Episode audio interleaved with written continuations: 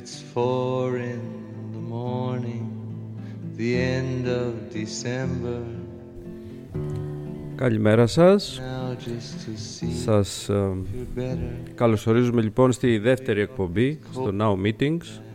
Είμαστε εδώ με τον Γιώργο, εγώ, ο Αντώνης Κρυώνης. Να μείνουμε μαζί για την επόμενη μία ώρα και να ασχοληθούμε με θέματα ψυχολογίας, ψυχοθεραπείας και οτιδήποτε αναπτυξιακό έτσι έρθει στη συζήτηση, να μπορέσουμε να το αναλύσουμε, να το αποσαφηνίσουμε. Μπορείτε, αν έχετε κάποιες ερωτήσεις, να μας στέλνετε στο chat του σταθμού και με πολύ ευχαρίστηση θα τις απαντήσουμε και να είμαστε σε επικοινωνία.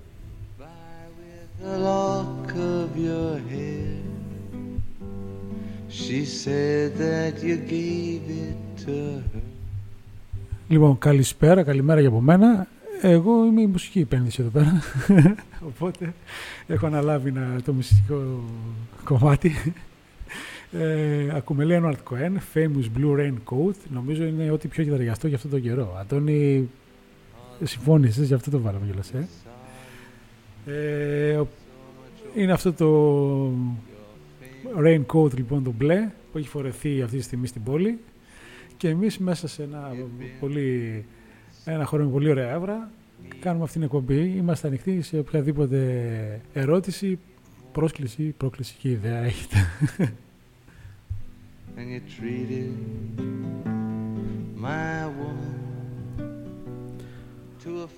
Ωραία, λοιπόν, ας ξεκινήσουμε.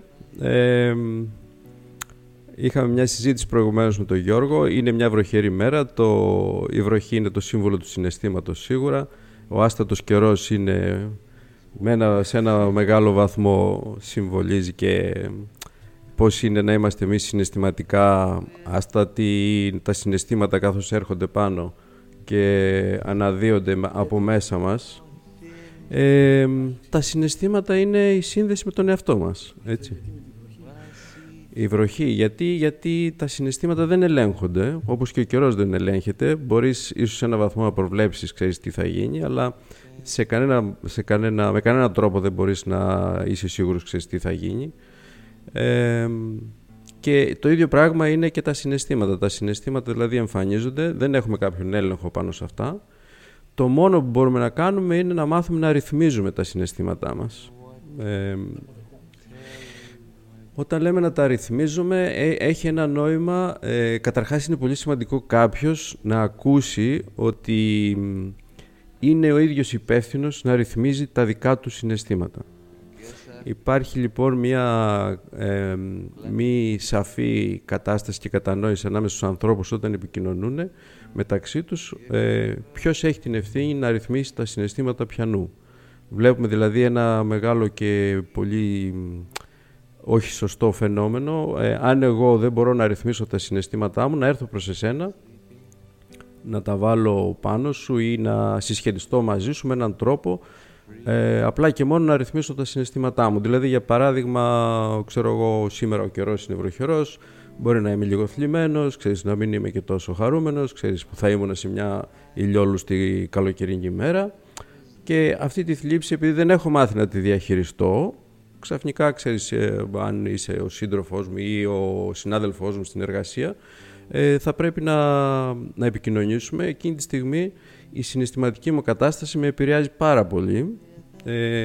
Μου δημιουργεί μια ανησυχία κατά κύριο λόγο, αν δεν μπορώ να τη ρυθμίσω και να τη διαχειριστώ, και τότε η όλη η επικοινωνία γίνεται μια κατάσταση αλληλορύθμισης, αλλά με έναν τρόπο όχι λειτουργικό. Είναι σαν να πηγαίνω κάπου, σαν πώς πηγαίνει ένα παιδί στη μητέρα του και φοβάται ή είναι στεναχωρημένο, για να το ησυχάσει.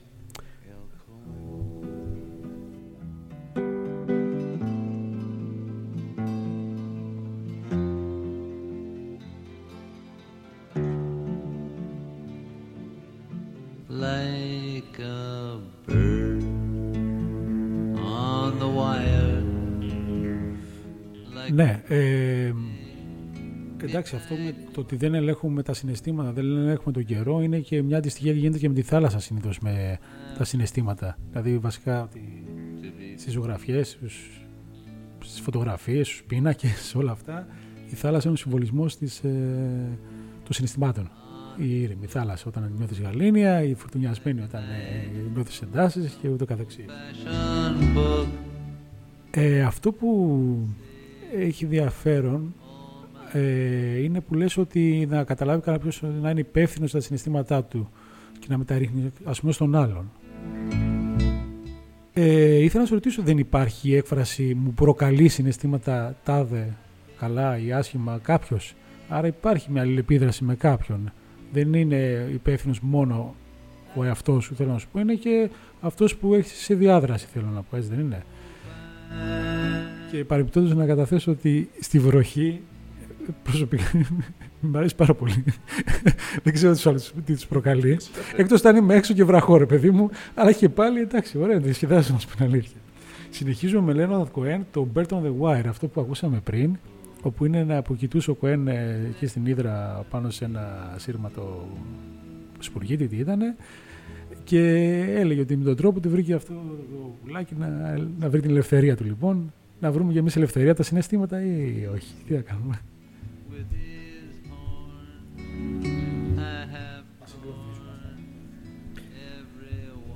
Κοίταξε τώρα, όταν μπούμε σε αυτή τη διαδικασία, μου ήρθε έτσι μια πολύ ωραία εικόνα. Κάποιος λέει στη βροχή, υπάρχουν δύο περιπτώσεις. Ή θα βγεις στη βροχή φορώντας ένα διάβροχο, ή θα πάρεις μια ομπρέλα και θα βγεις. Είναι πολύ διαφορετικές καταστάσεις. Στη μία είναι σαν να δημιουργείς ένα προσωπικό δικό σου κόσμο με κάποια όρια που είναι η ομπρέλα, ξέρεις, και δεν σε επηρεάζει, ξέρεις, τόσο η βροχή, δεν πέφτει πάνω σου, δεν περνάει από πάνω σου, δεν σε αγγίζει κάπως και έχεις ένα τείχο προστασίας, κάπως έτσι να το πούμε. Και στην άλλη είσαι με το αδιάβροχο, ξέρεις, μπορεί να γίνεις μουσκεμα, ξέρεις, να μπεις μέσα στη βροχή και να επιτρέψεις τα συναισθήματα να περάσουν μέσα από σένα. Και αυτή είναι μια βασική διαφορά, δηλαδή πότε επιτρέπουμε τα συναισθήματα που δημιουργούνται μέσα σε μια αλληλεπίδραση να περάσουν από μέσα μας και πότε δεν τους το επιτρέπουμε. Υπάρχει όμως μια έκφραση με αρνητική χρειά που λένε «άστον, αυτός είναι αδιάβροχος» για τα συναισθήματα. Οπότε τι εξήγηση να δώσουμε? Βλέπεις τώρα, οι ερωτήσεις μου είναι λίγο...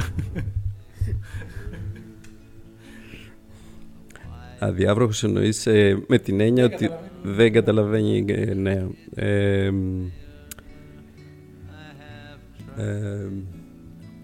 Αδιάβροχος. Ναι, καλά κάνεις και μου βάζεις δύσκολα, συμφωνώ. Εδώ τώρα είναι ακόμα πιο έτσι, πάμε ακόμα λίγο πιο βαθιά, δηλαδή... Όταν λέμε επιτρέπω να περάσουν από μέσα μου τα συναισθήματα, δεν σημαίνει από την άλλη τη μεριά ότι δεν έχω κάποιο είδους άμυνες απέναντι σε αυτό. Εκεί λοιπόν αυτό που βλέπουμε και στην ψυχολογία και στη σύγχρονη έτσι, νευροψυχολογία είναι ότι συνήθως εγκλωβιζόμαστε σε τρεις καταστάσεις. Δηλαδή όταν κάτι μας φοβίζει, ας πούμε, για παράδειγμα, θα μπούμε σε τρεις καταστάσεις. Fight, flight, freeze. Αυτό είναι ένα βασικό κομμάτι. Αυτό είναι που λες, ας πούμε, όταν ενεργοποιούνται αυτόματα κάποιες άμυνες τη στιγμή που κάποιος νιώθει ένα συναίσθημα κυρίως δυσάρεστο, που μπορεί να είναι φόβος ή θλίψη ή κάτι τέτοιο.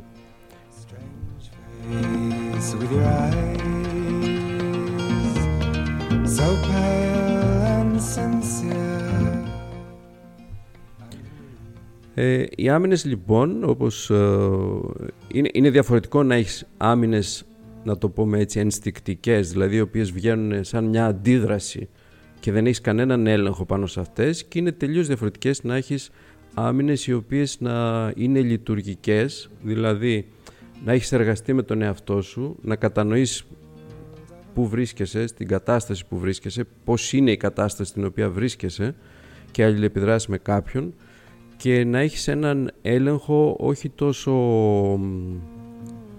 στον αυτόματο πιλότο, ενστικτικό, ας πούμε, να λειτουργείς, ξέρεις, με βάση την επιβίωση, δηλαδή ότι χρειάζεται να επιβιώσεις σε μια κατάσταση, αλλά να λειτουργήσει κυρίως αναπτυξιακά. Και αυτό είναι το βασικό κομμάτι στη σύγχρονη εποχή που ζούμε.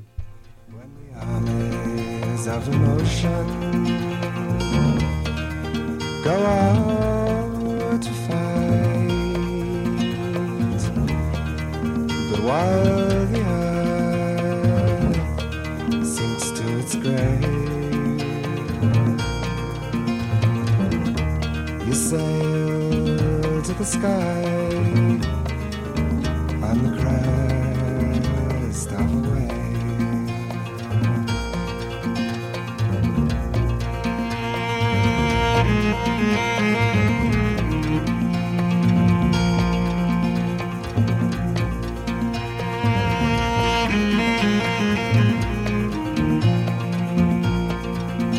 So forget this cruel world.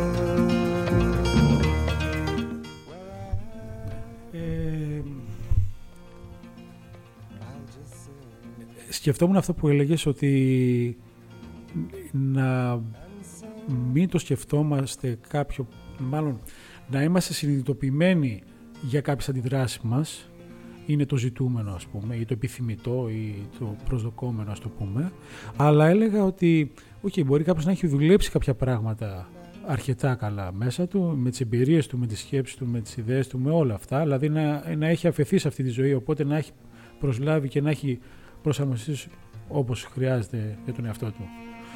Και οπότε το να αντιδράσει αυθόρμητα να είναι κάτι επιθυμητό, να είναι κάτι καλό. Βέβαια δεν είναι όλοι οι άνθρωποι έτσι, οπότε τώρα δηλαδή, η διαφοροποίηση είναι στο πόσο συνειδητοποιημένο είναι αυτός ο αυθορμητισμός. Έτσι. Γιατί αναφερόμουν σε προηγουμένως, πριν που είχαμε κλειστό το μικρόφωνο, να αντιδρά ενστικτωδώς, το αίσθητο λίγο το είδες με επιφύλαξη. Εντάξει, υπάρχει όμως. Αυτά. Για να παίζουμε.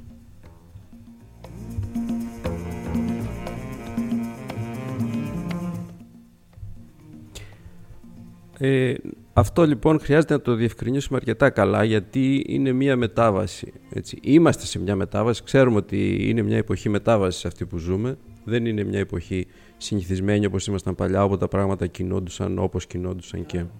Είναι μια άγνωστη εποχή και χρειάζεται να είμαστε αρκετά σε εγρήγορση και όχι τόσο σε μια ενστικτική ανησυχία ότι υπάρχει κάποιος κίνδυνος. Τώρα, σε αυτό που λέγαμε προηγουμένως ως προς τα συναισθήματα και τα ένστικτα, όταν ο εσωτερικός μας εαυτός δεν ξεχωρίζει αν ένας φόβος είναι πραγματικός ή αν είναι ένας εσωτερικός συναισθηματικός φόβος. Δηλαδή, ο εγκέφαλός μας αναγνωρίζει το ίδιο πράγμα. Είτε είναι μια τίγρης μες στο δωμάτιο, ξέρεις, και μπορεί να σε φάει και ανησυχείς, είτε νιώθεις ότι είσαι σε μια κατάσταση άγνωστη με κάποιον άνθρωπο και σου φαίνεται λίγο αυτός ο άνθρωπος αρκετά διαφορετικός και δεν μπορείς να επικοινωνήσεις μαζί του. Αισθάνεσαι το ίδιο πράγμα. Ο εγκέφαλος το αντιμετωπίζει με τον ίδιο τρόπο. Δηλαδή, ουσιαστικά είναι ο ορισμός του άγχους. Ο ορισμός του άγχους δεν είναι μια σύμμετρη άγνωστη απειλή. Γιατί όταν δεν την ξέρεις από πού έρχεται, είναι το άγχος. Όταν ξέρεις ποιος είναι ο φόβος, είναι απλά εγρήγορση. Άμα δω την τίγρη, ξέρω, είναι η τίγρη το πρόβλημα. Το άγχος είναι επειδή δεν βλέπω ούτε τίγρη ούτε τίποτα, παρόλα αυτά φοβάμαι. Δεν ξέρω. Τι λες? Κοίταξε, το άγχος έχει να κάνει περισσότερο με εσωτερικές συγκρούσεις. Δηλαδή που όταν έχουμε λοιπόν μια εσωτερική συναισθηματική λειτουργικότητα η οποία δεν είναι αρκετά λειτουργική και κυριαρχείται από εσωτερικές συγκρούσεις, δηλαδή σε αγαπάω και την ίδια στιγμή μου έρχεται να σε πνίξω ας πούμε και δεν ξέρω τι να κάνω από τα δύο, αυτό δημιουργεί μια εσωτερική σύγκρουση συναισθηματική, οπότε αυτό από μόνο του δημιουργεί ένα άγχος.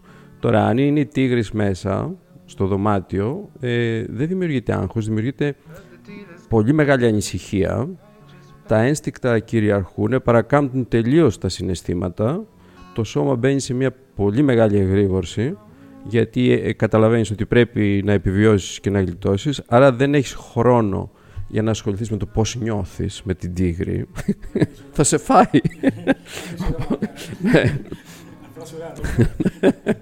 Άρα παρακάμπτεται τελείως το συναισθηματικό κομμάτι, αυτό που λέμε ο υπόκαμπος στον εγκέφαλο, και μπαίνεις σε μια διαδικασία όπου αντιδράσει ενστικτικά. Τώρα τι γίνεται, το πρόβλημα είναι όταν το ίδιο συμβαίνει, η ίδια διαδικασία συμβαίνει αν δεις έναν άνθρωπο που είναι τελείως διαφορετικός και σου προκαλεί ένα φόβο ή μπορεί να είναι απειλητικό συναισθηματικά για σένα, ή αν εσύ βιώνεις μια κατάσταση ενώ θα πρέπει να ανοίξεις την καρδιά σου και να μιλήσεις συναισθηματικά σε κάποιον, αυτό το βιώνεις πάρα πολύ επικίνδυνο. Δηλαδή ότι μπορεί ο άλλος να σε απορρίψει, ξέρεις, και να σε πληγώσει. Αυτό είναι το ίδιο με την τίγρη, σε έναν βαθμό. Προσοχή στις τίγρες. Λοιπόν, στο background θα σας ενημερώσω για τη μουσική, σαν και φαίνεται στο site μας. Αν μπείτε στην σελίδα του mouseyradio.eu, από κάτω υπάρχει ένα banner που είναι το Send History και φαίνονται όλα τα κομμάτια.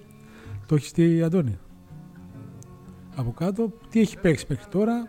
Άμα κάνεις ένα refresh, θα είναι αυτά που παίζουν. Τώρα, ακούσαμε Nick Drake. Ήταν ο Nick Drake ένας μουσικός και αυτός, ο οποίος ήταν στην ίδια εποχή με τον Λέοναρντ Κοέν. Ο Λέοναρντ Κοέν είχε επικρατήσει, θα έλεγα, σε φήμη, αλλά ο Nick Drake είναι εξίσου εξαιρετικός. Τώρα έχω βάλει κάποια πιο blues κομμάτια του και μάλιστα τώρα έπαιζα από πίσω το Here Come the Blues. Οπότε έρχονται τα blues. Τα blues τώρα, ξέρεις, ο καθένας τα ερμηνεύει.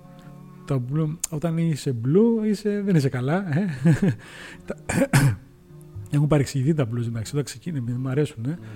Παλιά ήταν, έλα να χορέψουμε ένα μπλουζάκι, ας πούμε.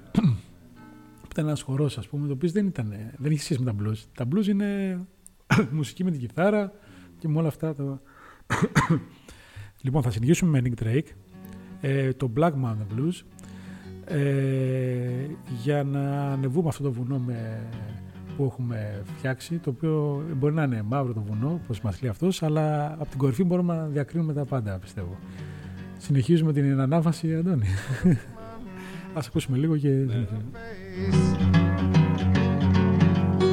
Oh, Black Mountain, try to spit in your face. Baby's crubbing whiskey or she's practicing bass.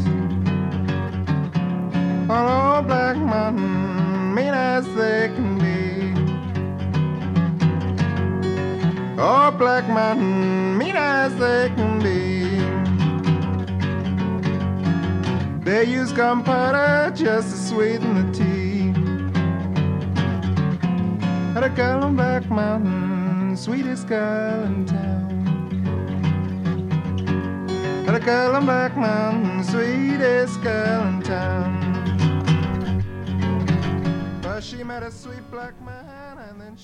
Αυτό που λέγαμε και προηγουμένως με τον Γιώργο εδώ είναι ότι σε αυτή την εποχή που ζούμε, που είναι μια καινούργια εποχή, το βασικό κομμάτι είναι το πόσο συνειδητός είσαι σε αυτό που σου συμβαίνει μες στην καθημερινότητα. Άρα συνειδητός, κατά μια έννοια μπορούμε να πούμε πόσο είσαι στο παρόν, πόσο είσαι τώρα εδώ, συνδεδεμένος με την πραγματικότητα. Αυτή λοιπόν η συνείδηση έχει να κάνει κυρίως, για να το συνδέσουμε με τα προηγούμενα που είπαμε, με τη συναισθηματική λειτουργία, με το σώμα, με την αίσθηση του σώματος και με τη σκέψη. Εντάξει. Το βασικό κομμάτι και το βασικό μεταβατικό κομμάτι στην εποχή που ζούμε είναι αυτό που λέμε στην ψυχολογία η λειτουργία του προμετωπιαίου εγκεφάλου, όπου είναι ο πιο νεότερος εγκέφαλος, έτσι, που έχουμε αναπτύξει σαν ανθρώπινα όντα. Είναι και που είναι μπροστά στο μέτωπο και είναι το κυρίαρχο, το μεγαλύτερο κομμάτι του εγκεφάλου μας, έτσι, νευροψυχολογικά. Τώρα, νευροφυσιολογικά. Ναι. Τώρα για να πούμε λίγο ποιο είναι το σημαντικό του να είναι κάποιος συνειδητός σε αυτή τη φάση, είναι το κομμάτι ότι μερικές φορές θα χρειαστεί να παρακάμψει κάποιος τα ένστικτα. Άρα εκεί που αντιδρά κάποιος, αντιδρά με βάση τα ένστικτα και με βάση του ότι δεν μπορεί να ξεχωρίσει αν αυτό που βιώνει είναι μια πραγματικά επικίνδυνη κατάσταση για τον ίδιο ή νομίζει ότι είναι μια πραγματικά επικίνδυνη κατάσταση και αυτό δεν μπορεί να το ξεχωρίσει. Εκεί έρχεται όλη η εργασία που χρειάζεται να κάνει κάποιος με τον εαυτό του, με τα συναισθήματα, με την εσωτερική λειτουργία του εαυτού του, να μπορεί να ξεχωρίζει τα συναισθήματα από το αίσθημα και από την αίσθηση.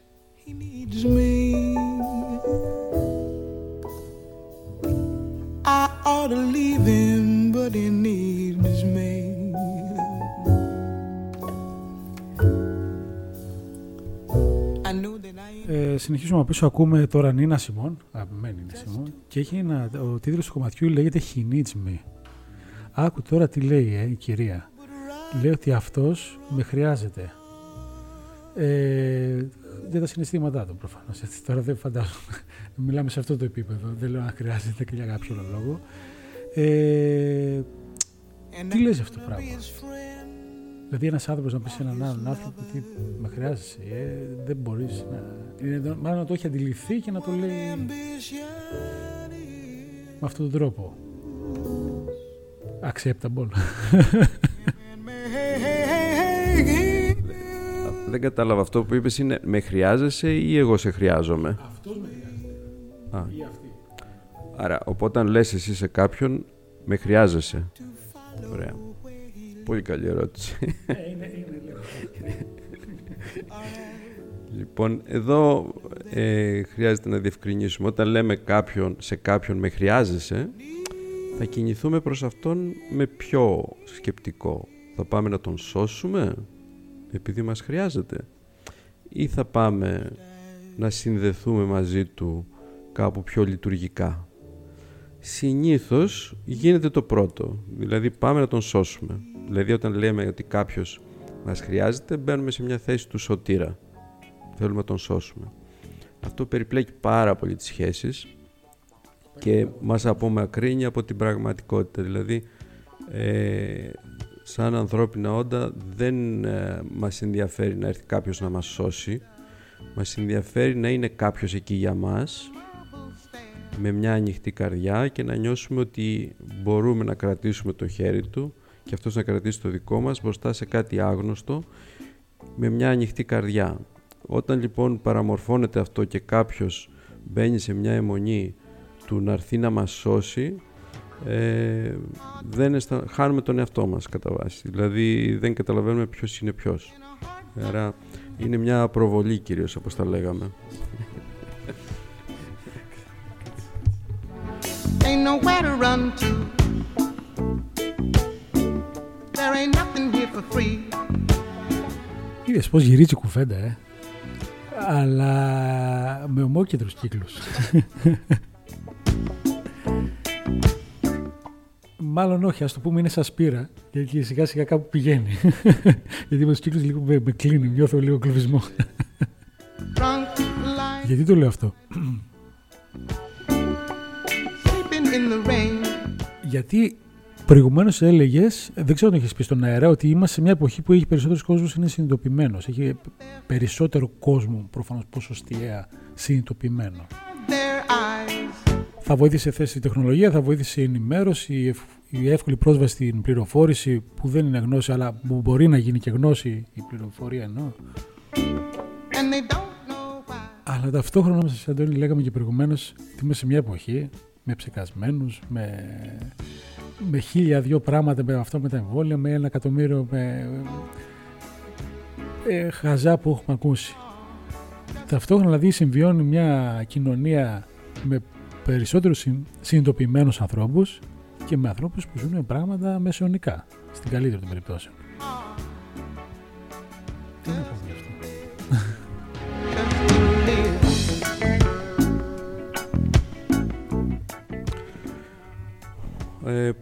Πολύ ωραία πάσα, Γιώργο. Ναι, ζούμε σε μια εποχή που χρειάζεται να είμαστε περισσότερο συνειδητοποιημένοι. Τώρα, το πρόβλημα είναι ότι έχουμε μια αίσθηση ότι εμείς δημιουργούμε μια κατάσταση ή τον κόσμο και γενικά.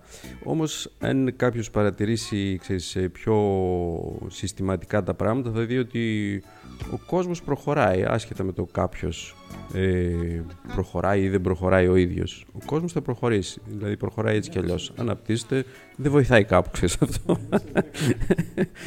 Δεν... Τώρα, το βασικό κομμάτι, νομίζω ότι ναι, υπάρχουν άνθρωποι που είναι πιο συνειδητοποιημένοι, που ασχολούνται με τον εαυτό τους και προσπαθούν να εξερευνήσουν κυρίως τον εσωτερικό τους κόσμο, που είναι το ζητούμενο της εποχής και όχι τόσο πολύ τον εξωτερικό κόσμο. Και υπάρχουν και άνθρωποι που δεν ασχολούνται με αυτό.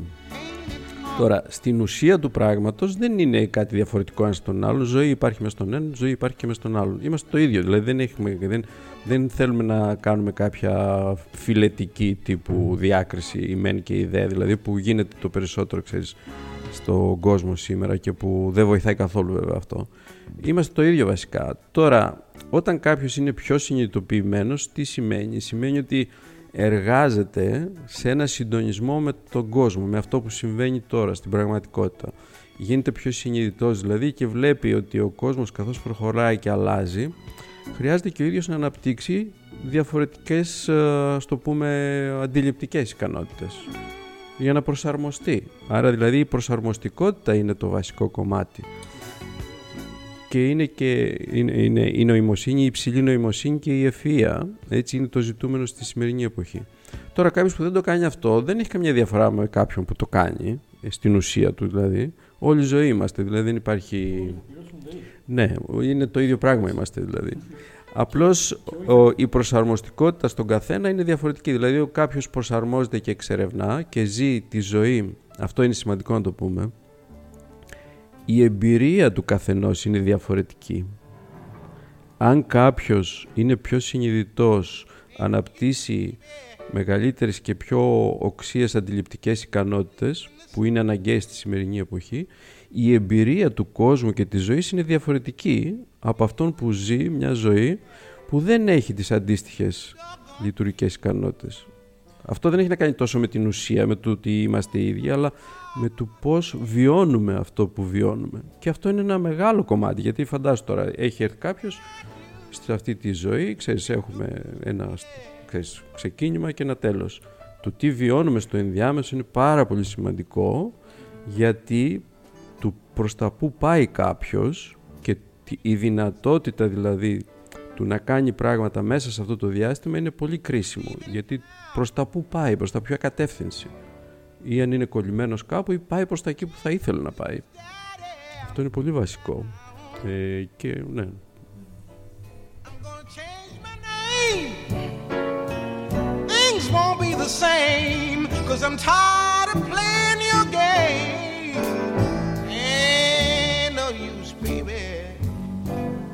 Tell you it ain't no use.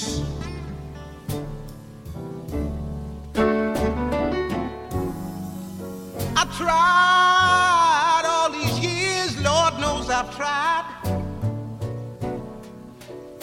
Yes, and I cried deep down inside.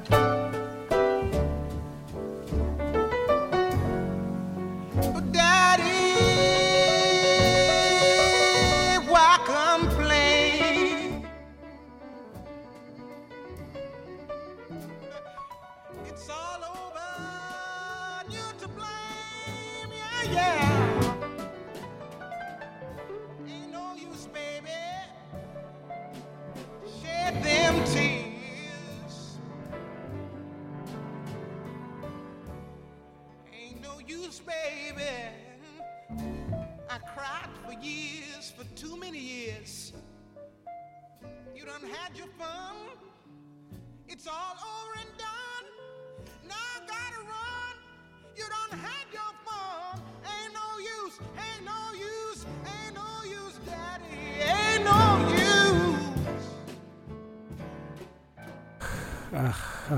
τώρα άνοιξα το μικρόφωνο προηγουμένως, ναι.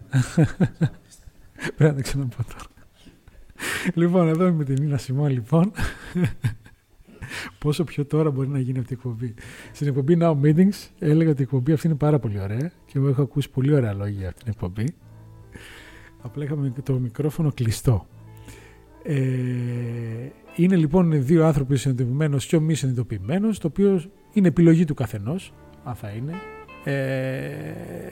Όλοι θα κάνουν τα ίδια πράγματα. Θα σηκωθούν το πρωί, θα χρειαστεί να πληρώσουν κάποιους λογαριασμούς, θα κάνουν κάτι. Ο ένας θα το ζήσει έντονα, ο άλλος θα το ζήσει ίσως που πέρασε από πάνω του. Έτσι. Δηλαδή, ο ένας θα λέει στο τώρα, τα καταλαβαίνω τι γίνεται, όπως το τώρα που βλέπουμε εδώ πέρα που έγινε αυτό. Και όλος θα λέει, θα γυρίσει κάποια στιγμή και δες τι έγινε πριν. Θα λέει, ας πούμε. Ενώ δεν το έχει ζήσει το τώρα, εκείνη τη στιγμή. Φαντάζομαι όλοι λίγο πολύ έχουμε ζήσει και τις δύο καταστάσεις. Και ξέρεις τι γίνεται. Θα σου κάνω μια ερώτηση. Τι είπες στην εκπομπή Now Meetings και ήθελες να επισημάνεις το τώρα. Προσωπικά, σαν άνθρωπος, έχω δώσει κάποιες απαντήσεις για το τώρα που έχει πολύ ενδιαφέρον. Αλλά θέλω να το πούμε και στον αέρα για τους ανθρώπους που μας ακούνε. Δηλαδή, και γιατί στο τώρα.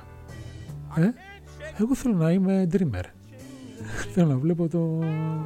Θέλω τη φαντασία. Ο Αϊνστάιν έλεγε: η φαντασία είναι τα μεγαλύτερα όπλα, η μεγαλύτερη φία. Η φαντασία δεν έχει να κάνει με το τώρα. Έχει να κάνει σίγουρα ένα τσικ πιο μετά σίγουρα. Μπορεί και με το παρελθόν, γιατί ανάλογος πώς βλέπεις το χρόνο. Τι μου δίνει το τώρα που δεν μπορεί να μου δώσει το μέλλον ή δεν μπορεί να μου δώσει το παρελθόν, ας πούμε. Τώρα πάλι με βάζουμε ερωτήσεις.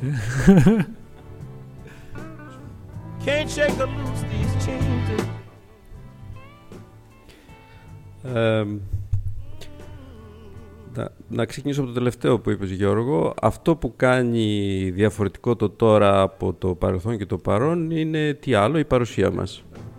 Ναι, το παρελθόν και το μέλλον, με συγχωρείς. Είναι η παρουσία μας. Εντάξει, πόσο παρόντες είμαστε εδώ τώρα. Που σημαίνει τι δηλαδή, αν είμαστε συνδεδεμένοι με αυτό που λέμε ζωή, με τη ζωτική ενέργεια. Δηλαδή πόσο καλά συνδεδεμένοι είμαστε με αυτό που λέμε ζωή, με τη ροή αυτή της ζωτικής ενέργειας μέσα από το σώμα μας και απ' έξω από το σώμα μας. Αυτό που είπαμε προηγουμένως, δηλαδή ότι είμαστε όλοι οι ίδιοι, δηλαδή και ένας που λειτουργεί έτσι με μια καθημερινότητα, κάνει τα πράγματα με έναν τρόπο, θα λέγαμε ψυχαναγκαστικό, ξέρεις, θα σηκωθεί, θα πάει στη δουλειά του, θα γυρίσει το μεσημέρι, θα φάει, θα ξαπλώσει, θα κοιμηθεί. Και ποια είναι η διαφορετική εμπειρία που έχει κάποιος όταν ζει στο παρόν και είναι συνειδητοποιημένος. Είναι πραγματικά πολύ μεγάλη η διαφορά. Είναι δηλαδή ότι κάποιος δεν αντιλαμβάνεται το χρόνο μέσα σε μια ψυχαναγκαστική λειτουργία που αυτό το μπορούμε να το πούμε με μια επιγραφή με την έννοια της επιβίωσης. Δηλαδή δεν ασχολείται απλώς τι θα φάει, αν έχει χρήματα, αν κοιτάει τους σκοπούς σε αυτό το διάστημα της ζωής του. Δηλαδή συντονίζεται με την ανάπτυξη. Δηλαδή ο χρόνος είναι διαφορετικός όταν έχω ένα σκοπό και αναπτύσσομαι. Αλλάζει η μορφή του χρόνου. Δηλαδή αυτό είναι πολύ ωραίο και το έχει αναφέρει ο Πλωτίνος. Δηλαδή αν διαβάσουμε τον Πλωτίνο και αν παρακολουθήσετε κάποιες διαλέξεις πάνω σε αυτό, είναι πολύ ωραίες. Η έννοια του χρόνου στο παρόν με την αιωνιότητα. Δηλαδή το παρόν και η αιωνιότητα είναι μόνο στο τώρα. Δεν υπάρχουν δηλαδή ούτε στο μέλλον ούτε στο παρελθόν. Είναι η παρουσία μας δηλαδή, πόσο καλά συνδεδεμένη είναι με τη ζωή μόνο στη στιγμή στο τώρα. Τώρα, αυτή είναι μια τελείως διαφορετική εμπειρία όταν εγώ έχω σκοπό κάθε στιγμή στο τώρα, σε αυτό που κάνουμε τώρα εδώ που είμαστε μαζί, ξέρεις, κάνουμε μια εκπομπή, να το φέρουμε στο τώρα. Ποιος είναι ο σκοπός μας? Είναι σημαντικό, αν πρέπει να αναγνωρίσουμε το σκοπό που κάνουμε αυτή την εκπομπή και να το φέρουμε στο τώρα, αμέσως ζωντανεύουμε, βλέπεις, και εσύ αμέσως ξέρεις, λες τι γίνεται, τώρα πρέπει να πούμε τι είναι για αυτή την εκπομπή.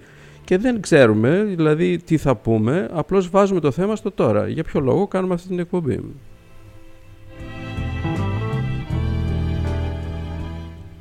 Μια μικρή σχετική αναφορά είχε γίνει ίσως στην προηγούμενη εκπομπή. Νομίζω κάποια στιγμή ανέφερα του στυλ ότι περί της ευτυχίας που έλεγε, να βάλουμε ένα σκοπό και να είμαστε σε αυτόν τον δρόμο για αυτόν τον σκοπό. Κάπως εκεί είσαι ευτυχισμένος, αφού είσαι στο δρόμο σου. Το πώς όμως και γιατί ορίζεις αυτό το σκοπό, με το μάγμα που ανέφερα περί του Καστοριάδη, γιατί αυτό το σκοπό, εγώ θα το πω αυθαίρετα. Βάλε ένα σκοπό. Έτσι. Βάλε εσύ ένα σκοπό αφαίρετα. Δεν μπορεί να δώσει εξήγηση. Μπορεί να δώσει εξήγηση, αλλά πάλι θα είναι μια εξήγηση την οποία εντελώς όμως νοθευμένη. Είναι αφαίρετα. Άμα το ψάξεις, είναι αφαίρετα. Δηλαδή δεν είναι κάτι καλύτερο στο σκοπό σου δικός μου το δικό σου. Και πάνω σε αυτό τώρα ήθελα να πω το εξής, ότι λες ότι είναι κάποιοι άνθρωποι με αυτό το survivor mode, ότι λειτουργούν με αυτοματισμούς. Αυτός είναι όμως σε μια ασφαλή κατάσταση. Τον τραβήξω εγώ από εκεί, να τον βάλω σε μια κατάσταση, να του λέω συνειδητοποίησης κλπ. Δεν το κάνω εγώ. Αν το ζητήσει θα το κάνει. Ή θα το ζητήσει. Και θα του δώσει έναν κόσμο άλλο ξαφνικά. Να κάνει τι εκεί. Να φύγει από τους αυτοματισμούς του, να αρχίζει να νιώθει ανασφάλεια, να μην μπορεί να ανταπεξέλθει στην πραγματικότητα. Γιατί μετά, άμα φύγει από τους αυτοματισμούς, φεύγει και συναισθηματικά, φεύγει πρακτικά και σωματικά και έτσι. Οπότε τι κάνουμε, τι λέμε δηλαδή σαν έναν άνθρωπο, ή όχι τι λέμε, πώς το αντιμετωπίζουμε σαν σκέψη, εγώ το λέω αυτή τη στιγμή. Μήπως τελικά και αυτός έχει μέσα στην καθημερινότητα του ζει ένα πολύ έντονο παρόν, ένα big bang μικρό. Από πίσω ακούμε BB King, The Thrill Is Gone, ένα αγαπημένο κομμάτι, ότι έφυγε ο θρύλος λέει. Ας ακούσουμε ένα αυτό για να μας πεις.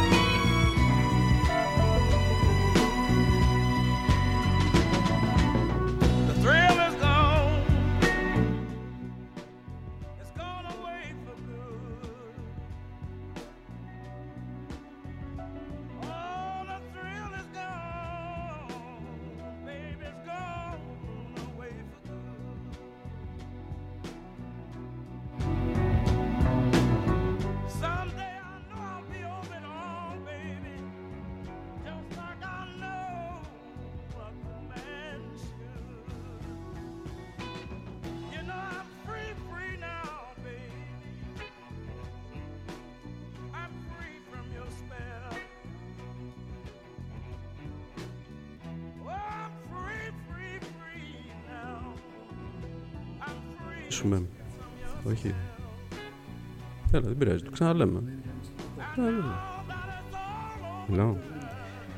Ωραία, λοιπόν, επειδή είμαι λίγο επίμονος, βλέπεις, ξαναγυρνάμε πάλι γιατί κάνουμε εμείς αυτή τη φορά, σε αυτή την ώρα, αυτή την εκπομπή σήμερα. Όχι γιατί κάναμε την προηγούμενη εκπομπή, γιατί θα κάνουμε την επόμενη. Και αμέσως όταν το λέμε αυτό, φέρνουμε τους εαυτούς μας στο παρόν εδώ και τώρα και μπορούμε να εξερευνήσουμε τι είναι αυτός ο σκοπός ο σημερινός. Και θα πρέπει να πάμε στο αίσθημα, έτσι. Ποιο είναι το αίσθημα που έχουμε εμείς οι δύο τώρα εδώ, κάνουμε αυτή την εκπομπή. Και το αίσθημα είναι διαφορετικό από αυτό της προηγούμενης εκπομπής, σίγουρα. Είναι κάτι πιο αναπτυξιακό. Και το αναπτυξιακό είναι ότι θα χρειαστεί να εξερευνήσουμε περισσότερο σε πιο άγνωστα μονοπάτια, χωρίς να ξέρουμε προς τα που πηγαίνουμε, με την έννοια δεν έχουμε κάποιο καθορισμένο μοντέλο, ας πούμε, δεν διαβάζουμε τώρα την εκπομπή, ξέρεις, από κάπου, είναι αυθόρμητη, λέμε αυτό που έρχεται κατευθείαν πάνω. Αυτό λοιπόν είναι ένας σκοπός πολύ αναπτυξιακός, όταν θα πρέπει να λειτουργείς με αυτό το αυθόρμητο που έρχεται στη στιγμή, στο τώρα, που είναι ο εαυτός, έτσι. Ο εαυτός γίνεται γνωστός, που λέμε, ο πραγματικός μας εαυτός, μόνο στο εδώ και τώρα. Έχει εγρήγορση. Πρέπει να δεις τώρα που είναι ο σκοπός σου. Τι κάνουμε τώρα. Αυτή η σύνδεση λοιπόν με την πραγματικότητα, με το τώρα και το πόσο ζωντανός είσαι, είναι ο ακρογωνιαίος λίθος, ξέρεις, της εμπειρίας και της ύπαρξής μας. Αυτό σημαίνει να είσαι άνθρωπος, ξέρεις, να κινείσαι προς κάτι πιο μια υψηλότερη νοημοσύνη, έτσι. Μπορούμε να μιλήσουμε γι' αυτό, δεν ξέρω, λίγο πιο μετά. Ναι, αλλά τώρα εντάξει, εγώ κάνω το συνήγορο, έτσι. Το survivor mode δεν είναι εδώ και τώρα. αλλά το αποχαρακτηρίσαμε σαν από καλό πράγμα. Το βάλαμε ότι είναι όχι στον υψηλότερες τιβάδες κεφαλικές, το βάλαμε στη Σαύρα, στις πρώτες. Τι γίνεται τώρα, το survival μόνο γιατί δεν είναι τώρα.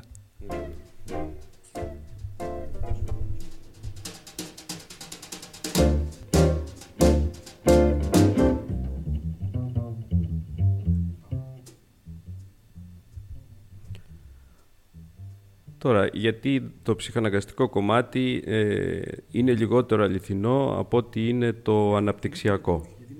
Και αν είναι τώρα, λες.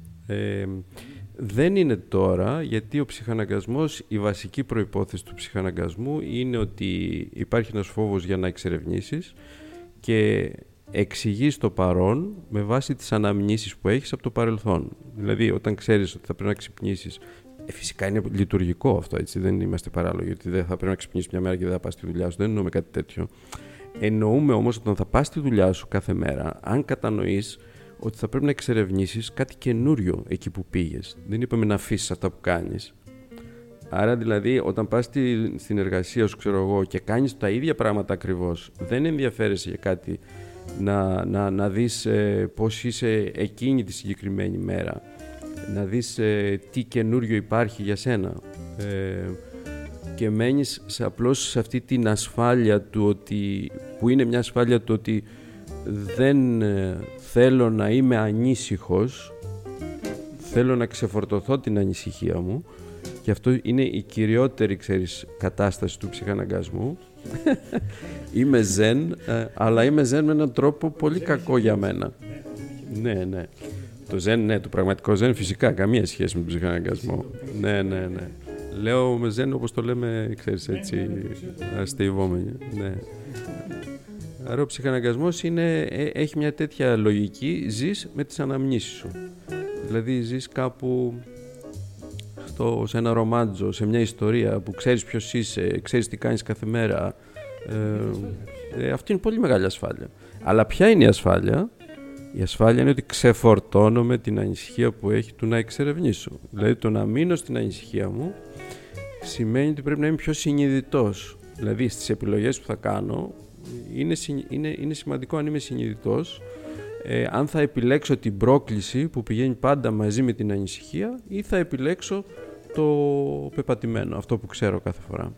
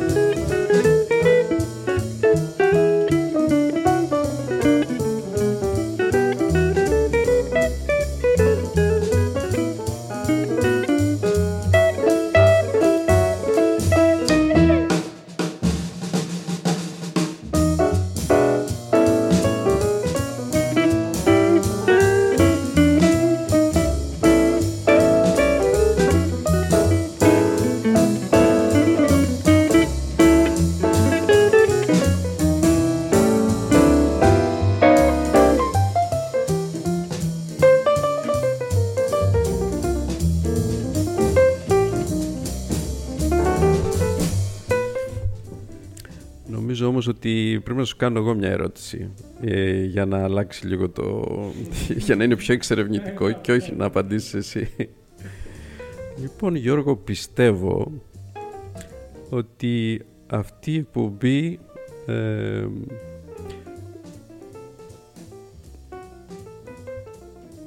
σου αρέσει, αλλά με έναν τρόπο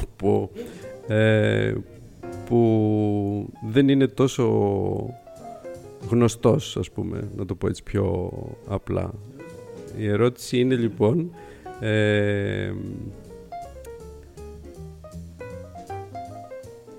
είσαι ενθουσιασμένος ή ανήσυχος?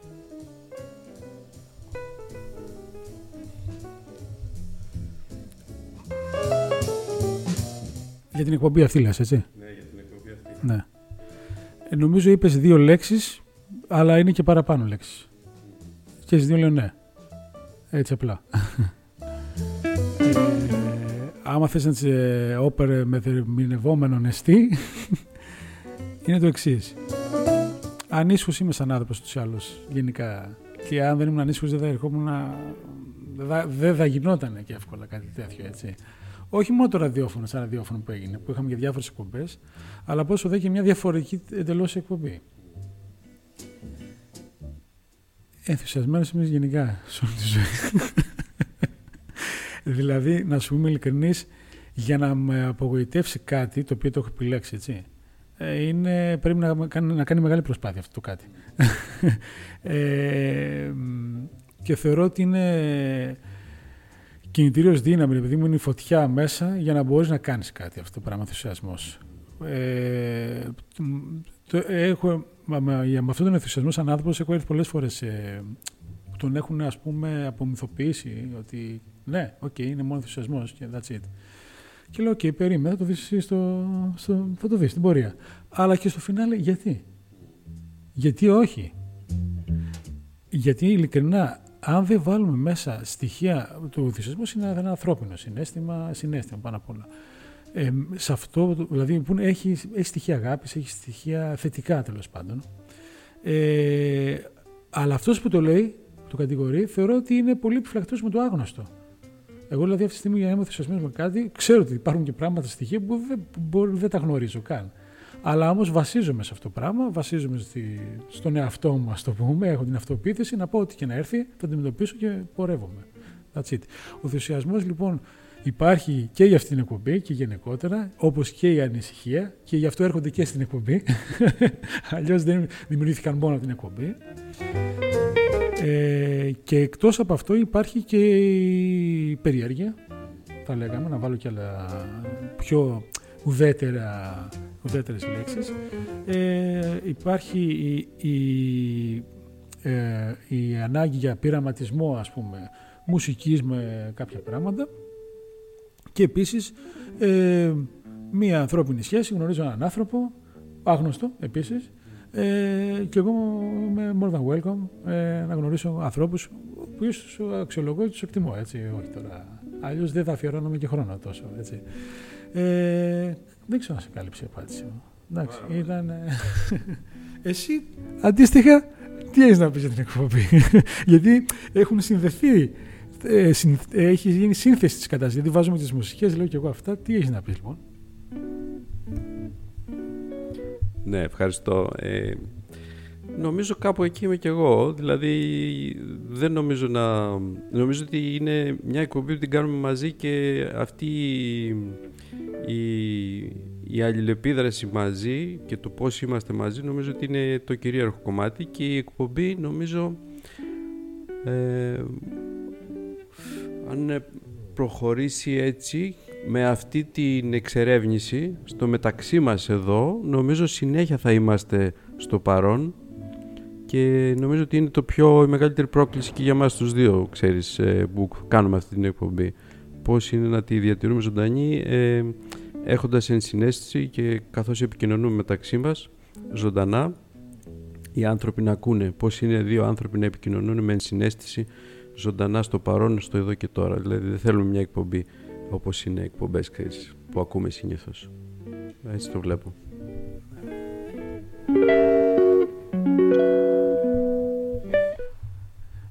Κοίταξε, υπάρχει μια ιδιαιτερότητα σε αυτό το ραδιόφωνο και από εδώ βγάζουμε κάποιες απαντήσεις, κάποιες... λοιπόν, έχει ψυχαγωγικό χαρακτήρα. Με την καθ' αυτή είναι ψυχαγωγίες. Δηλαδή, ακόμα και όταν κάνουμε εκπομπή, είναι μια αίσθηση ψυχαγωγία. Δηλαδή, μετά νιώθεις καλύτερα, ας πούμε. Όλοι όσοι το έχουν κάνει αυτό. Και θεωρώ ότι κάθε άνθρωπος θα το κάνει αυτό το πράγμα. Εννοείται, έχει μουσική, έχει ελευθερία του λόγου, αλλά υπάρχει εδώ ένα έξτρα, το ότι είναι ένα ανοιχτό και ελεύθερο ραδιόφωνο. Οπότε δεν νιώθεις ότι πρέπει να κάνεις κάτι ή δεν πρέπει να κάνεις κάτι, αλλά είσαι υπεύθυνος ότι θα κάνεις. Έτσι, αυτό είναι πολύ σημαντικό. Δηλαδή η ελευθερία για μένα είναι πρώτα απ' όλα ευθύνη. Τώρα, είναι μαραθώνιος. Δηλαδή δεν είναι κάνω μια εκπομπή, θα γίνει χαμός, γιατί μας έχουν μάθει σε αυτή την εποχή και στα μίντια και σε αυτό το σύστημα των διαφημίσεων, το γνωστό καπιταλιστικό σύστημα, να το πω έτσι. Θα πρέπει να σε εντυπωσιάσω για να πάρεις το προϊόν που δεν το χρειάζεσαι, αλλά πρέπει να εντυπωσιαστείς, να σε τρελάνω το μυαλό, να στο κάνω βίδες και μετά να πας υπνοτισμένος να το πάρεις και μετά γυρίσεις σπίτι να σου είναι κάτι άχρηστο. Και αυτό συνεχίζει συνεχώς. Δηλαδή, σαν την πέτρα του Σύσυφου. Να μην τελειώνει ποτέ. Να παίρνω. Τέλος πάντων, είναι άνθρωποι πολίτες που γίναμε άνθρωποι καταναλωτές. Τα γνωρίζουμε αυτά. Γιατί το λέω αυτό? Γιατί θεωρώ ότι είναι ένα κομμάτι το ραδιόφωνο αυτό, όπου θα στην πορεία φαίνεται πόσο ωραίο είναι και πόσο θα διαρκέσει. Έχουν έρθει άνθρωποι εδώ πέρα σε αυτό το ραδιόφωνο με πολύ ενθουσιασμό, αλλά εκεί ήταν αυτός ένας φρούδος, δηλαδή ήταν πολύ, δεν είχε πολύ ανάγκη να το κάνει, παρόρμηση, ναι. Και μετά από 2-3 εκπομπές έλεγε του στείλω ότι εγώ περίμενα να έχω κοινό, να κάνουν. Και λέγανε ναι, δεν εννοείται. Δημιούργησέ το. Δηλαδή, όλοι μάθαμε να πηγαίνουμε να αγοράζουμε κάτι ή να καταναλώνουμε κάτι. Όχι να το δημιουργούμε, να το φτιάχνουμε και να λέμε ότι μας αρέσει, εγώ το έφτιαξα, έφτασα εκεί, το προχωράω, ζητώ βοήθεια από τους άλλους ανθρώπους. Δηλαδή, να ανοίξουν σαν άνθρωποι. Θέλουμε να πάμε, να το καταναλώσουμε και μετά. Εντάξει, αυτό εγώ δεν είμαι αυτής της άποψης, γενικά σαν άνθρωπος. Και μια εκπομπή σαν κι αυτή, θεωρώ ότι δεν είναι ότι αν δεν διαρκήσει 200 χρόνια είναι αποτυχημένη. Επιτυχία είναι κάθε εκπομπή. Το τώρα της, άλλωστε το λέει και η εκπομπή. Δηλαδή, αλλά νομίζω ότι θα εξελιχθεί στην πορεία όσο γίνουν περισσότερες εκπομπές. Δεν θα είναι ίδια. Και αυτό είναι και το ένα πολύ ωραίο της χαρακτηριστικό, διότι αυτή τη στιγμή αν είχαμε στημένη εκπομπή με θεματολογία και όλα αυτά και αρχίσαμε να τα διαβάζαμε, δεν ξέρω πώς θα πήγαινε.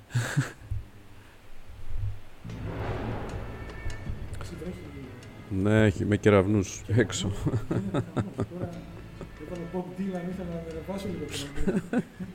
Ήθελα να ανεβάσω λίγο τη μουσική, έβαλα Bob Dylan. Αλλά ρίξε η καρυκλοπόδαρα έξω, κάτι δόξα. Να ακούσουμε λίγο Bob Dylan.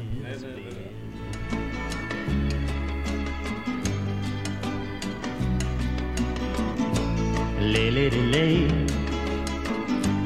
Lay across my big breast bed.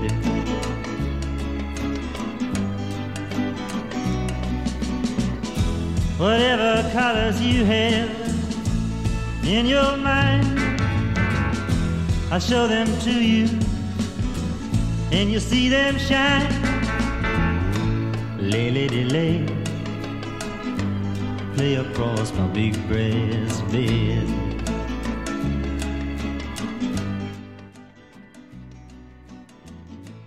Stay, lady, stay, stay with your man a while.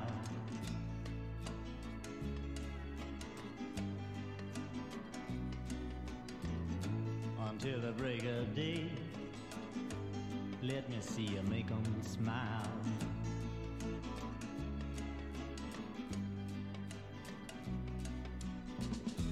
His clothes are dirty, but his hands are clean. And you're the best thing that he's ever seen. Stay, lady, stay. Stay with your man a while. Είναι μια άμυνα ανωτέρου επίπεδου. Ξανά πάλι. Ναι. Ναι.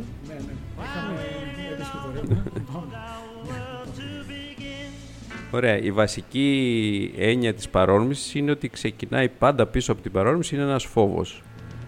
Φόβος και ψυχαναγκασμός είναι περίπου το ίδιο πράγμα. Δηλαδή, όταν φοβόμαστε, αναπτύσσουμε ένα ψυχαναγκασμό για να καλύψουμε το φόβο. Άρα δηλαδή ο ψυχαναγκασμός είναι όταν αντιδρούμε σε κάτι, δεν ανταποκρινόμαστε. Εντάξει.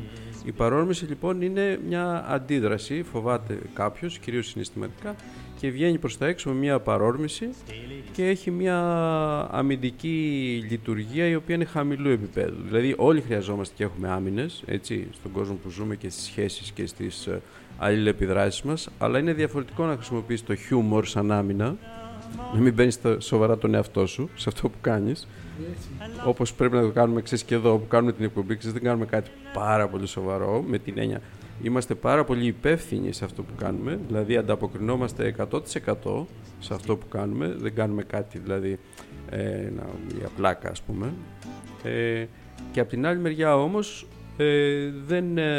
Δεν θέλουμε να κάνουμε μια εκπομπή για να κάνουμε κάτι ψυχαναγκαστικό και να δούμε το φόβο, ξέρεις, που έχει κάποιος πίσω, ότι δεν είναι αποδεκτός, διάφορα πράγματα τώρα ψυχολογικά τα οποία θα προβάλλει πάνω σε μια εκπομπή και θέλει να τα λύσει πάνω στην εκπομπή. Εντάξει, δεν έχουμε έρθει εδώ στην εκπομπή για να λύσουμε τα ψυχολογικά μας. Έχουμε έρθει για να τα συζητήσουμε και να τα αποσαφηνίσουμε, να είμαστε πιο... Και για να πούμε ότι είναι ανοιχτό το chat, μπαίνετε στη σελίδα mouseyradio.eu για να μας στέλνετε. Σιγά σιγά θα αρχίσει και αυτό. Ακόμα είναι ο κόσμος λίγο πιο διστακτικός. Εντάξει, μέσα... Πέμπτη. Η προηγούμενη ήταν Σάββατα. Δεύτερη. Ναι, τώρα είναι κανονικά. Σιγά θα πάρει το μοτίβο. Εντάξει, δεν μπορεί να γίνουν αυτά.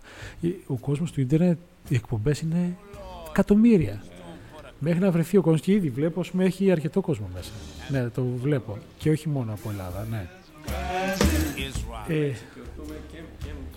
πρέπει να εξοικειωθούμε, όπως εξοικειωνόμαστε εμείς οι δύο μεταξύ μας. Νομίζω σιγά σιγά αυτό είναι ένας πολύ αναπτυξιακός σκοπός, να μπορούμε να συντονιστούμε με αυτούς που θέλουν να συντονιστούν με αυτό έξω και να μπορέσουμε να είμαστε σε σύνδεση. Ναι. Αυτό είναι ένας σκοπός, έτσι, ναι, και για μας. Αυτό βέβαια, επειδή το έχω παρατηρήσει ακόμα και μουσικές που είναι κάτι πιο απλό, δηλαδή έλα στείλει ένα κομμάτι, κάνε. Θέλει κάποιος το χρόνο του. Βέβαια πλέον που έχει αναπτυχθεί τόσο πολύ το social media για αυτά είναι πιο εύκολο, κακά τα ψέματα. Αλλά είναι πιο εύκολο πάλι σε ένα ασφαλή περιβάλλον που είναι το Facebook που έχει κάποιος που συνέχεια σκρολάρει, scroll up, scroll down, ή το Instagram. Το να μπει σε μια άλλη σελίδα, να ανοίξει, να μπει το chat της σελίδας, θέλει τον κόπο του καθένας. Φοβερό. Θα μπορώ να φτιάξω, να το προσαρμόσουμε αυτό, αλλά δεν το έχουμε κάνει ακόμα για να κρατάμε ένα, ξέρεις, λίγο... Να φεύγουμε τα πολύ τετριμμένα. Είμαστε και στο Facebook, είμαστε στο Instagram, θα απαντήσουμε και εκεί, αλλά καλύτερα μπείτε μέσα στη σελίδα, δηλαδή πηγαίνετε και σε ένα άλλο μαγαζί, ρε παιδιά. Όπως έλεγε η γιαγιά μου, ας πούμε, εντάξει, καλό το γιασεμί, αλλά έχει και τριαντάφυλλα, έχει πόσα τα φυτά. Δηλαδή, μην κολλάμε σε ένα μονάχα πράγμα. Συνεχίζουμε. Ναι. River is Rising, λέει ο Eric Barton στο background. Με αυτό που έλεγες πριν, ακόμα και στην εκπομπή αυτή είχα δει μια αντίστοιχη κατάσταση που ήταν, δηλαδή ερχόταν ένα άτομο, έκανε την εκπομπή και είχε τους στυλ, θυμάμαι σαν τώρα, άσε ρε, έχω να κάνω και την εκπομπή, δηλαδή σε αυτό το πράγμα, δηλαδή ότι είμαι... Βέβαια, ναι, άμα το έχεις βάλει αυτό σαν επαγγελματικά, σαν project, θα το πεις και αυτό. Παρόλα αυτά όμως, θεωρώ ότι εάν αντιμετωπίζουμε τα πράγματα με έναν άλλο τρόπο, ακόμα και τη δουλειά, τη βαριά, τη δύσκολη, να λέμε, πάμε, όχι έχω να κάνουμε όλο και αυτό, θα πηγαίνει αλλιώς η ροή. Αλλιώς, δηλαδή, όπως έχουμε αυτό τώρα λίγο πιο light, δεν χρωστάμε σε κανένα, δεν πρέπει να κάνουμε κάτι. Θεωρώ άμα με τη ζωή λειτουργήσει έτσι η κατάσταση, υπάρχει μια άλλη ροή. Αυτό είναι ένας προγραμματισμός, δεν είναι κάτι φοβερό. Ναι, βέβαια αυτό είναι το πιο σημαντικό, δηλαδή όταν κάνεις κάτι όχι, είδα και το τραγούδι που έλεγε Till your river runs dry, ναι, του Eric Barton. Δηλαδή, εντάξει, μέχρι να εξαντλήσεις, το πώς, πότε εξαντλείται μέσα σε κάποιον η ζωτικότητα τη στιγμή που επικοινωνεί, είναι ένα βασικό κομμάτι σε αυτό που λέμε. Δηλαδή, αν λειτουργεί με παρορμήσεις, αν το παίρνει προσωπικά, αν είναι ψυχαναγκασμός. Συγγνώμη, τι είπες, Γιώργο? Να εξαντλεί τη ζωτικότητά του, να του την εξαντλεί άλλος, εξαντλεί ο ίδιος. Όχι ο ίδιος, δηλαδή πόση ενέργεια έχω είναι βασικό κομμάτι του πώς διαχειρίζουμε την ενέργεια, αν τη διαχειρίζουμε ψυχαναγκαστικά ή αν τη διαχειρίζουμε σαν εξερεύνηση. Άρα δηλαδή όταν κλείνεις το volume, είναι διαφορετικό από το να ανοίγεις το volume. Και... του πόσο έντονα ζεις τη ζωή δεν είναι αν κάνεις κάτι εξωτερικό, ξέρεις, όπως μας έχουν μάθει, κάτι πολύ fancy και δεν ξέρω τι. Είναι μέσα σου η εμπειρία της ζωής, πόσο δύναμη έχει και πόσο ανεξάντλητη είναι, ή αν νιώθεις εξαντλημένος, χωρίς ενέργεια, άδειος, κενός, σημαίνει δηλαδή η ζωή που περνάει από μέσα σου, αν βρίσκει εμπόδια και αν βρίσκει stop σε κάθε κατάσταση, αρχίζει και φράζεις αυτή την ενέργεια που περνάει από μέσα σου. Άρα αυτό είναι το βασικό κομμάτι της εποχής μας, δηλαδή του πόσο επιτρέπουμε αυτή την ενέργεια και του πόσο πηγαίνουμε μαζί της με αυτή την ενέργεια, εκεί που πηγαίνει η ίδια, πόσο προσαρμοζόμαστε και ανταποκρινόμαστε, όχι πόσο ανησυχούμε, πόσο φοβόμαστε, πόσο παρορμητικά βγαίνουμε, πόσο ψυχαναγκαστικά. Αυτό είναι μια μεγάλη διαφορά.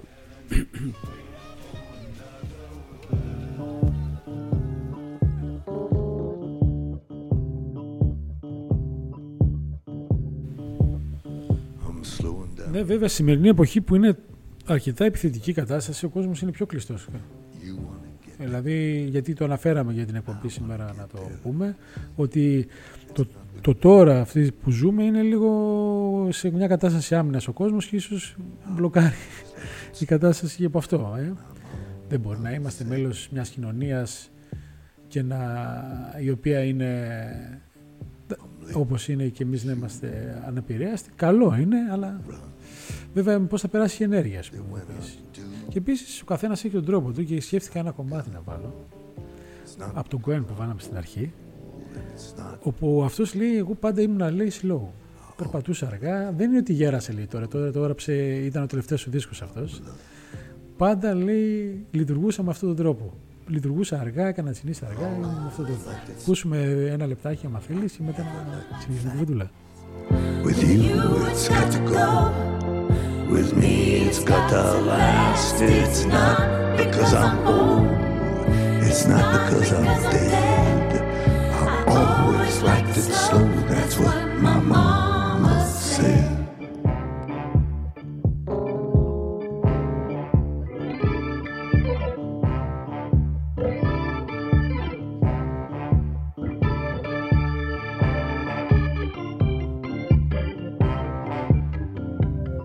your moves are swift, all your turns are tight. Let me catch my breath. I thought we had all night. I like to take my time. I like to linger as it flies. A weekend on your lips, a lifetime in your eyes. I'll always like it slow. I'll never like it fast. Ωραία. Να συμπληρώσω λίγο σε αυτά που είπες, Γιώργο, και να πω ότι είναι διαφορετικό κάποιος να χρησιμοποιεί τη ζωή, εντάξει, και είναι άλλο να ζεις τη ζωή. Είναι πολύ διαφορετικό. Ναι. Είναι εξήγηση, αλλά είναι μια αποσαφήνιση, όπως είχαμε πει. Δηλαδή χρειάζεται να καταλαβαίνει κάποιος πότε χρησιμοποιεί τη ζωή, και είναι από τα πιο δύσκολα πράγματα, γιατί έχουμε μάθει στις προηγούμενες εποχές και να χρησιμοποιούμε τη ζωή, να χρησιμοποιούμε τον πλανήτη, να χρησιμοποιούμε τα πάντα, να καταναλώνουμε. Και είναι τώρα η καινούργια εποχή που έχετε, που πρέπει να μάθουμε να ζούμε τη ζωή και να είμαστε ένα κομμάτι της ζωής, όπως είναι όλα τα άλλα πράγματα ένα κομμάτι της ζωής, ακόμα και οι πέτρες, ακόμα και τα δέντρα, είναι ένα κομμάτι της ζωής. Άρα είναι πολύ διαφορετικό και έχει και μια πρόκληση για μας να μεταβούμε σε αυτό που το συζητάγαμε και πριν έξω από το μικρόφωνο, του να μάθουμε να αναπτύξουμε νέες αντιληπτικές ικανότητες και να καταλάβουμε τι είναι αυτό που λέμε ζωή. Δεν έχουμε καταλάβει τι είναι αυτό που λέμε ζωή. Και εντάξει, νομίζω την επόμενη συνάντηση ότι είναι μια χαρά. Ναι. Είναι ένα ωραίο θέμα αυτό να το συζητήσουμε. Και να βάλουμε ένα τελευταίο κομμάτι. Πέρασε η ώρα, είδες. Τώρα θα καθόμαστε να λυπώσει η ώρα, είμαι σίγουρος. Αλλά εντάξει, καλύτερα να το έχουμε έτσι. Αφού θα αλλάξουν τα πράγματα, είναι ένα του Τζον Λι Χούκερ, το Chill Out, δηλαδή χαλάρωσε. Things gonna change, λοιπόν. Τα πράγματα θα αλλάξουν.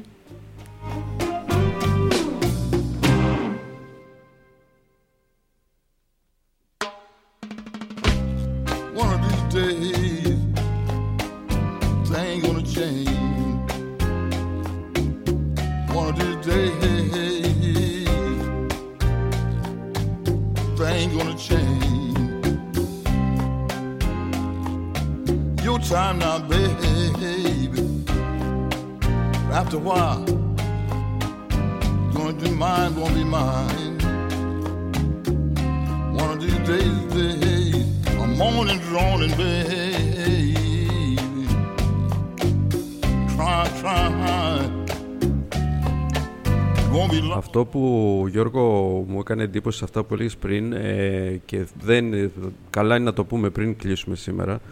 Νομίζω ότι επειδή και το Mousey Radio είναι ένα ραδιόφωνο, ας το πούμε, στην καρδιά, δηλαδή το κάνουν κάποιοι από την καρδιά τους, δεν είναι κάτι επαγγελματικό και έχει ένα ψυχαναγκασμό που είπαμε να βγάλουμε χρήματα. Απ' την άλλη μεριά χρειάζεται να είμαστε και λίγο γεωμένοι, δηλαδή να καταλαβαίνουμε ότι τα πράγματα δεν λειτουργούν πάντα από μόνα τους με την έννοια ότι να είμαστε στα σύννεφα, ξέρεις, με αυτή τη ρομαντική ιδέα του Δον Κιχώτη, ας πούμε, ξέρεις.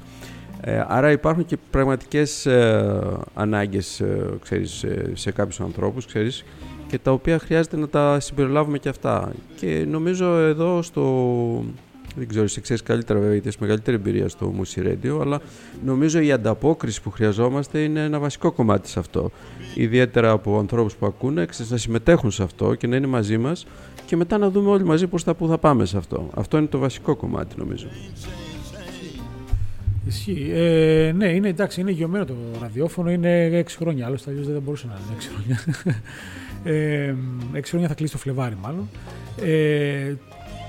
Ο τρόπος, αυτό που δίνει ζωτική ενέργεια σε αυτό είναι πραγματικά αυτό το πράγμα. Σαφώς και όλοι έχουμε τις δουλειές μας και τρέχουμε και αγωνιούμε σε αυτό το πράγμα. Αλλά όταν ερχόμαστε σε αυτό εδώ το χώρο, χαλαρώνουμε, να το πω κάπως έτσι. Είναι όπως θα πάω να παίξω μπάσκετ, όπως θα πάω να κάνω κολύμπι. Σε αυτό είναι μια δραστηριότητα. Είναι και ακόμα μια δραστηριότητα, μάλλον. Αυτό όμως που είπες έχει πολύ σημασία. Δηλαδή, ειδικά σε αυτήν την εκπομπή, η διάδραση είναι πολύ σημαντικό. Τώρα έχουμε μια εκπομπή την Τρίτη που λέγεται No Digity, χωρίς αμφιβολία, που κάνει ο Μάχης, η οποία έχει τεράστια ανταπόκριση. Δηλαδή, έχει πάρα πολύ κόσμο, στέλνουν, κάνουν. Το έχει οργανώσει έτσι, αυτό που λέγαμε για το κοινό, και το περιμένω όλοι πώς και πώς. Άλλες εκπομπές έχουν άλλο στυλ. Η ουσία είναι ότι όλα αυτά είναι μικροκύτταρα πολιτισμού και φτιάχνουμε σιγά σιγά ένα λίγο μεγαλύτερο κύτταρο πολιτισμού και αυτό είναι η πολιτιστική μας προσφορά σε αυτό το πέρασμα, λοιπόν, τη δική μας. Έτσι. Το επόμενο κομμάτι ξέρεις τι έβαλα για την αποφώνηση. Traveling Light. Το φως που ταξιδεύει από το Λέοναρντ Κοέν, ναι, ενδιαφέρον. Θα το κλείσουμε έτσι. Ενώ λέγαμε να κλείσουμε το Things Gonna Change, βέβαια ο καιρός έξω δεν βλέπω να αλλάζει. Είμαστε εδώ στην Αθήνα, λοιπόν, στην περιοχή του Γέρακα. Έχει πάρα πολύ βροχή. Τώρα μας ακούτε από όλη την Ελλάδα. Ναι, κεραυνούς. Είναι ωραία. Το τώρα εδώ είναι έτσι. Τώρα κάπου αλλού το τώρα δεν ξέρω πώς είναι. Αν θες να πεις κάτι άλλο, σιγά σιγά. Όχι, Γιώργο, και εγώ ευχαριστώ πολύ που ήμασταν πάλι μαζί σήμερα. Είναι σημαντικό που ήμασταν. Μερικές φορές το θεωρούμε ότι είναι δεδομένο, αλλά και μόνο που ήμασταν και είμαστε εδώ σήμερα είναι πάρα πολύ σημαντικό.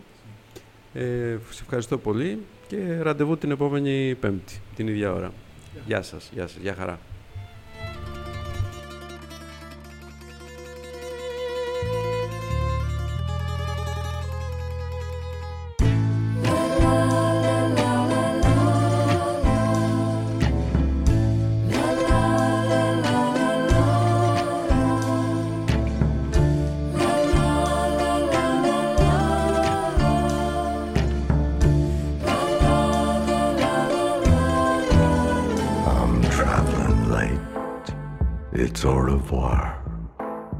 My once so bright, my fallen star. I'm running late. They'll close the bar. I used to play one mean guitar. I guess I'm just somebody who has given up on the me and you. I'm not alone. I've met a few traveling light like we used to do.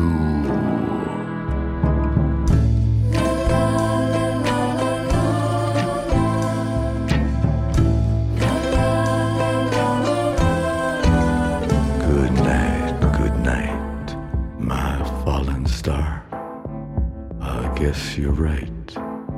You always are. I know you're right about the blues. You live some life you'd never choose. I'm just a fool, a dreamer who forgot to dream of the me and you. I'm not alone. I've met a few traveling light like we used to do.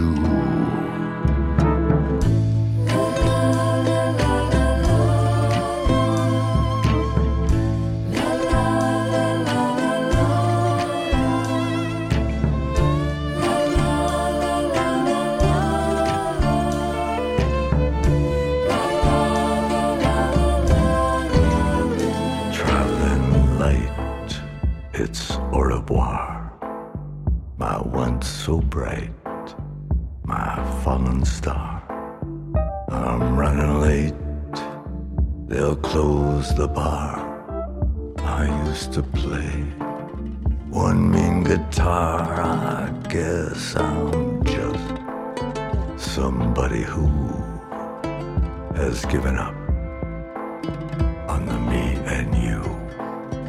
I'm not alone. I've met a few traveling light like we used to do. But if the road leads back to you, must I forget the things I knew when I was friends with one or two traveling light like we used to do. I'm traveling light.